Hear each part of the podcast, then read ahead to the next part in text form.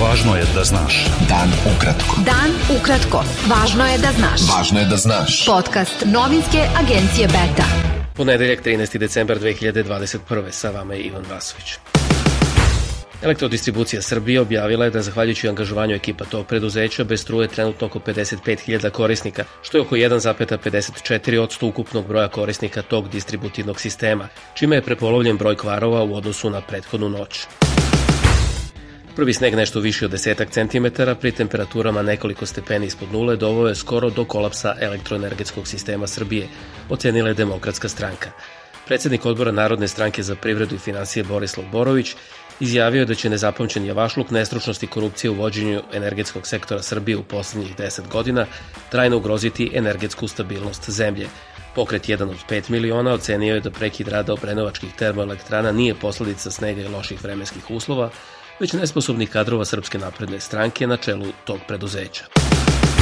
Ministarka rudarstva i energetike Zorana Mihajlović izjavila je prilikom obilaska termoelektrane Nikola Tesla u Obrenovcu da je trenutno 30% ukupnog kapaciteta elektroenergetskog sistema van pogona, ali da će se tokom dana taj procenat smanjivati i da se u naredne dva dana očekuje stabilizacija situacije. Prema njenim rečima najveći problemi su i dalje u Loznici, Kraljevu, Valjevu, Užicu i Čačku. Na celoj teritoriji opština Ivanjica i Lučani proglašena je vanredna situacija zbog obilnih snežnih padavina koje su izazvale prekide u snabdevanju električnom energijom i na putnoj mreži. Planinari radioamateri uspeli su da se probiju do zavejanih ljudi u lovačkom domu na Maljenu i dostave im hranu, saopštila je Gorska služba spasavanja. Navodi se da nema povređenih i da su svi na sigurnom, kao i da je umeđu vremenu put do njih očišćen.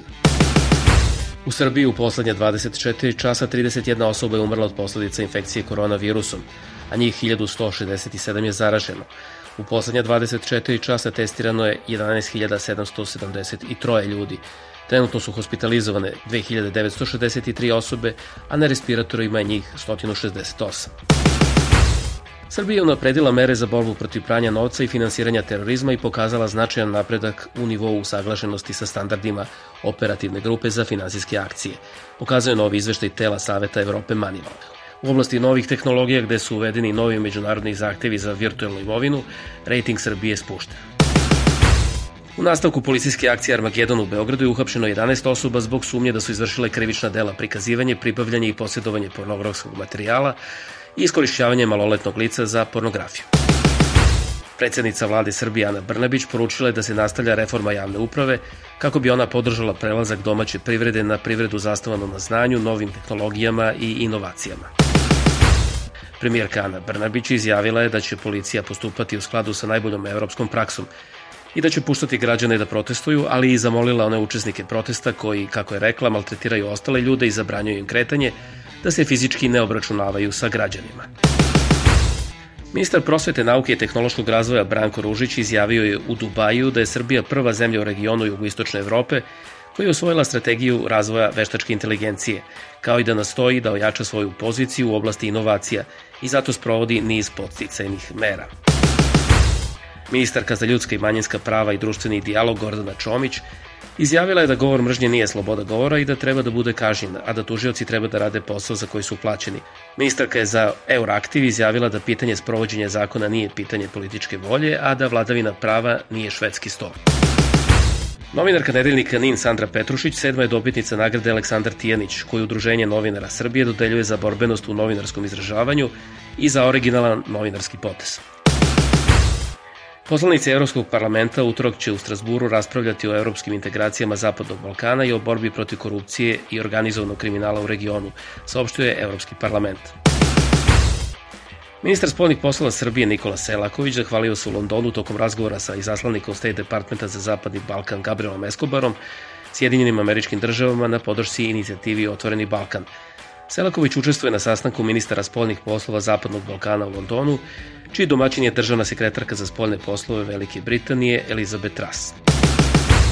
Savet vlade Srbije za borbu protiv korupcije je objavio da ni ove godine neće dodeljivati nagradu Verica Barać, jer još traje pandemija koronavirusa. Šef hrvatske diplomatije Gordan Grlić Radman izjavio je da će povodom otvaranja klastera u pregovorima Srbije sa Europskom unijom staviti do znanja jasnu zabrinutost Hrvatske kada su u pitanju opipljivi rezultati Beograda u suđenjima za ratne zločine, pitanju nestalih lica i pravima manjina. Beta. Dan ukratko. Budi u toku. Europski komesar za proširenje Oliver Varhej i ministar ekonomije Crne Gore Jako Milatović učestvovaće u ponedeljak uveče u Briselu na međuvladinoj konferenciji Europska unija Crna Gora, najavljenoj u Briselu i Podgorici. Crna Gora je otvorila sva poglavlja u pristupnim pregovorima sa Europskom unijom i na međuvladinoj konferenciji treba da bude razmotren napredak u sprovođenju reformi. Crnogorska opozicija povukla inicijativu o glasanju o nepoverenju vladi Crne Gore u oči sednice Skupštine, na kojoj je trebalo da se razmoti predlog 40 od 81 poslanika. Predsednik vlade Crne Gore Zdravko Krivokapić izjavio je posle objave o povlačenju inicijative da je bilo pokušaja političke korupcije u nastojanju da opozicija dobije podršku nekog od poslanika vladajuće većine za izglasavanje nepoverenja vladi u Skupštini. Hrvatski premijer Andrej Plenković izjavio u Sarajevu da je Hrvatska protiv bilo kakvih separatističkih i secesionističkih tendencija u Bosni i Hercegovini. Povodom usvajanja zaključaka Parlamenta Republike Srpske o vraćanju entitetskih nadležnosti s državnog nivoa, premijer Hrvatske je kazao da se bez obzira na te zaključke mora videti koliko je to manevar, a koliko stvarna želja. Visoki predstavnik u BiH, Kristijan Šmit, osudio je zaključke Narodne skupštine Republike Srpske, koji se odnose na vraćanje ranije prenetih nadležnosti tog BiH entiteta na nivo Bosne i Hercegovine. Bugarski parlament je izabrao novu vladu na čelu sa premijerom Kirilom Petkovom iz centrističke stranke Nastavljamo sa promenom.